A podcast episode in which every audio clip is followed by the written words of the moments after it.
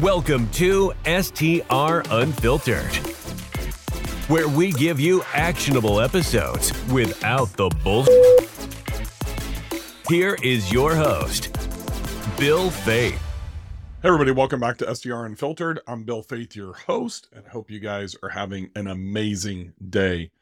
Today, I want to talk about the biggest mistake that I have made in my STR career. Um, we all make lots of mistakes. We, especially when we're getting started. This was earlier on, uh, many years ago. Well, not many years ago, like four and a half years ago, uh, that I made my biggest mistake. And it really happens with newbies. You know, we should be learning as we go. With that being said, I have an innate problem that follows me through my career of wanting to help people that need help, but probably don't think they need help, and also trying to change people for the better.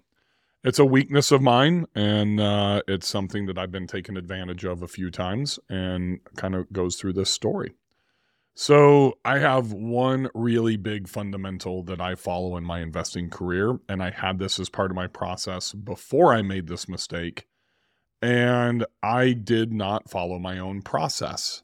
So, what I would recommend is that when you build out your framework of how you're going to invest, stick to it.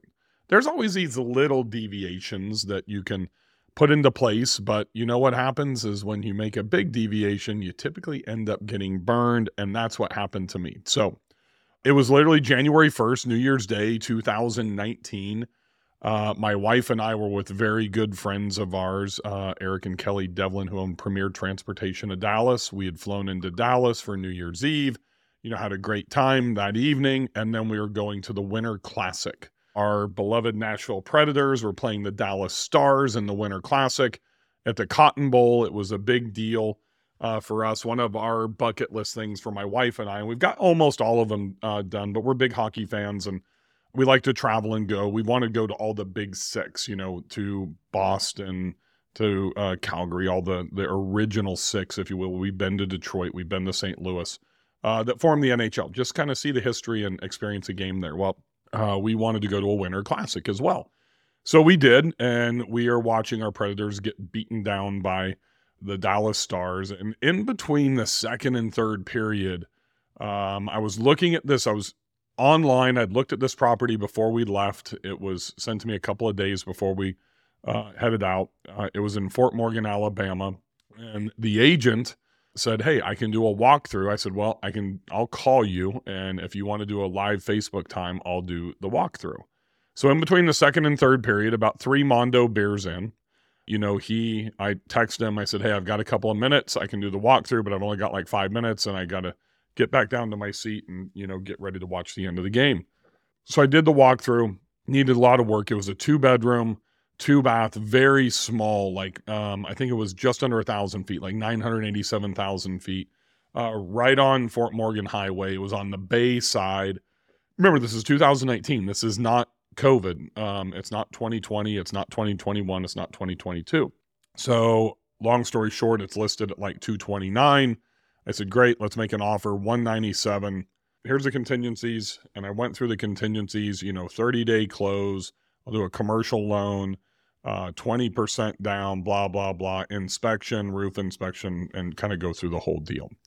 Long story short, they we went back and forth a couple of times. They finally accepted my offer at 197 and I closed on the deal.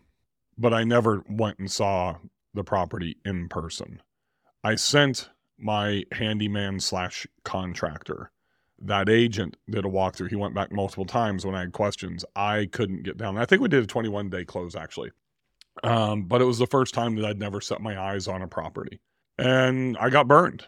And I ended up losing about $124,000 on this deal. Here's why. So that was actually January 1st of 2020, sorry. And not 2019. The handyman slash contractor that I was trying to help rebuild his life, giving him referrals, using him for all my stuff, coaching him on business. You know, he said he could handle the job. We put together a plan.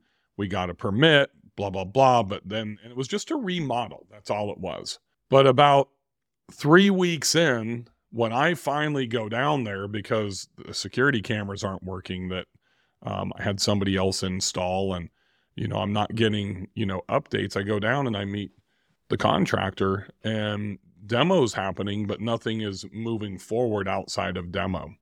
And they had expanded the deck and pulled out the family room wall on the front of the house to expand that out to where the former deck was. That's like a, a 10 foot push by 20 foot wide and basically a thousand square foot house with no permit, which was a code violation.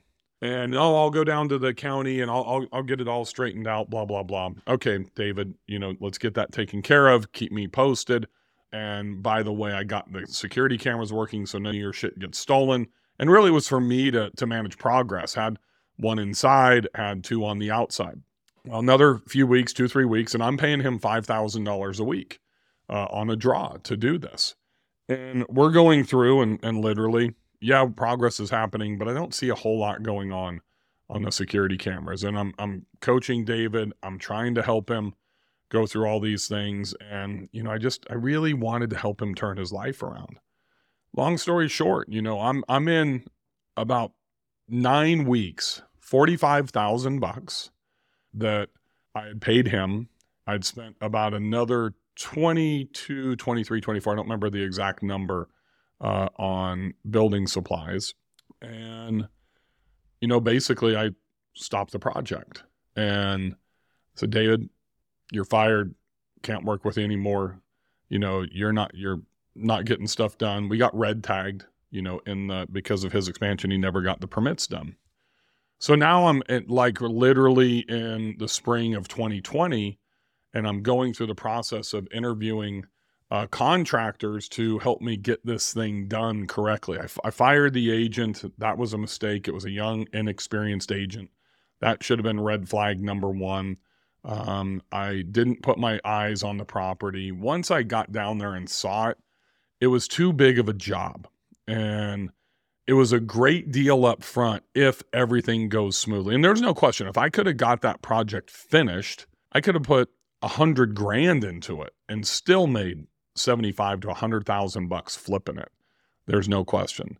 But I trusted the wrong person. I bought the property without putting my eyes on it. And I trusted really two people, an inexperienced agent and, you know, a, a contractor that, that couldn't be trusted. And, you know, I think anybody that's been in this business at one time or another, whether you're doing things locally, you know, you could be doing fix and flips, you could be doing short term rentals, renovations, designs. Everybody's been burned by a contractor. The one thing that I will tell you through this process is timing has a lot to do with success and failure. So that project started around, I think it was maybe March 1st by the time we got everything closed. And, you know, it's about 10 weeks later so essentially, I've gone through March, I've gone through April, I'm into the middle of May. Well, then I have to fly down there, and I'm down there like the first week of June, uh, you know, interviewing contractors. And, you know, I interviewed four contractors that, you know, helped me. Deb Wood, my agent down there, helped uh, set up for me. And, you know, I met three of them. One of them, who was the cheapest, said, Yeah, we can come in and get this done. I just kind of threw him away. The other one, which was the most trusted, who was building a ton of you know, stuff down there. A lot of condos, a lot of the cottages, which are very popular down there, said, Hey, you know, I'm, I can help you. My recommendation is to tear this thing down and start over, but I've got to have plans from an architect and we got to get re-permitted. Um, and then I met another gentleman named Jeff Davis who really shot me straight. Hey, I can do it this way for you. I can do it. We had, he gave me multiple options. Said, I can't start right now. I can start in about three weeks. Let's put all the plans together. I don't think we need to go through an architect, but we could go through. We got to have a draftsman. We got to have a plan. We got to have that to submit to the county just to get it out of red tag. He was reputable. I contacted a couple of his references. And long story short, we got into the middle of summer and I just never pulled the trigger and you know on that. And then i was busy doing other stuff. You know i, I started this business right around the same time. Um, i was buying a lot i was buying other properties. I'd started my new construction that i was doing down there.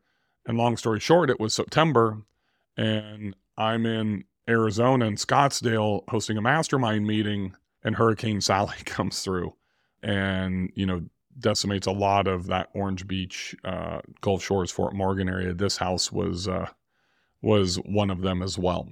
And you know, it didn't tear the whole thing down, but there was enough damage to where basically it was it turned into a tear down. And you know, luckily I had a great agent in Deb Wood down there, and she helped me sell that property.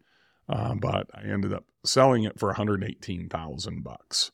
That's where I lost 124 grand on that property and it stemmed after what happens is is when we get into decision making processes and it usually when you make one bad decision then another one follows and what happened for me is the bad decision was trusting a young inexperienced agent. I know everybody needs a chance uh, but you know what? When you're investing hundreds of thousands or millions of dollars get the best agent uh, that is an expert in short-term rentals. That's why I, I don't use anybody except for avery avery carl and tyler Kuhn you know at this point and, you know, Avery's the GOAT. She's the best in our industry. She's in many cities, Tyler Kuhn, all over Western North Carolina. You know, I used him to buy my Banner Elk property, uh, which is absolutely crushing it. Number two is don't try to help people. Don't put yourself in a position, even though emotionally you want to help people that are haven't been as fortunate as yourself and make sure that you're getting weekly updates. So one of the contractors I interviewed, Jeff Davis, since then, even though he didn't do this project, he's done everything for me down there. He's done things for a lot of my mastermind members, full gut renos, flooring. He's one that just built my cabanas on Dragonfly.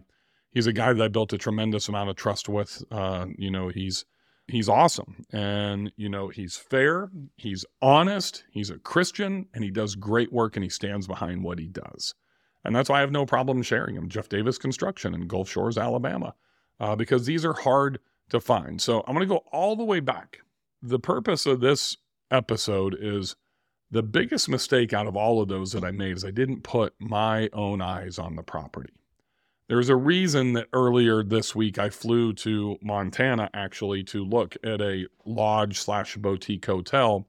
The financials look great, um, but I want, had to put my own eyes on it. I did it with John Hodge from the super team. He's a contractor. He's rehabbed and built over 8,000 units. He owns his own construction company in Memphis.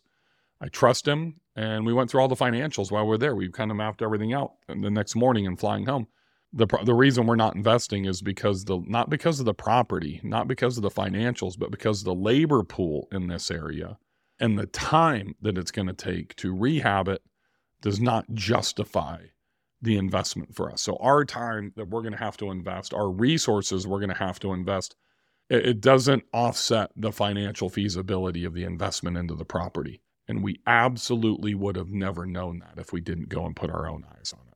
A video walkthrough from an agent wouldn't work, photos wouldn't work. And the problem here is the lady that bought this property completely fucked it up by demoing everything right off the bat and not having a plan to design and rehab it, unfortunately.